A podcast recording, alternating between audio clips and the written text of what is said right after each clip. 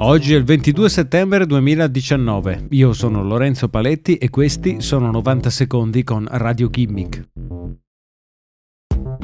Come fanno i televisori smart a costare così poco? Certo, non tutti i pannelli sono di alta qualità, ma un gruppo di ricercatori dell'Imperial College di Londra ha scoperto una verità più complicata.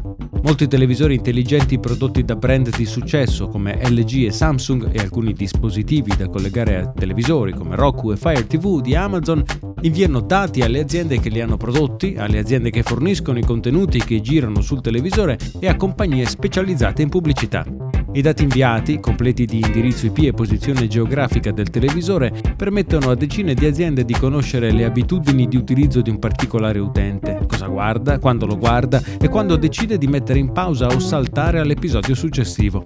Tra le aziende che ricevono i dati di utilizzo dei televisori ci sono Amazon, Google, Microsoft, Spotify.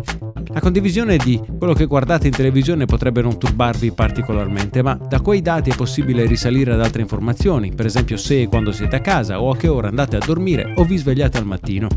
Alcune aziende come Netflix si sono difese dicendo che quei dati servono solo a migliorare l'aspetto e l'usabilità della loro applicazione. Sarà allora un caso che alcuni mesi fa proprio Netflix aveva ammesso di salvare tutte le decisioni prese da tutti gli utenti durante la visione del suo film interattivo Bandersnatch.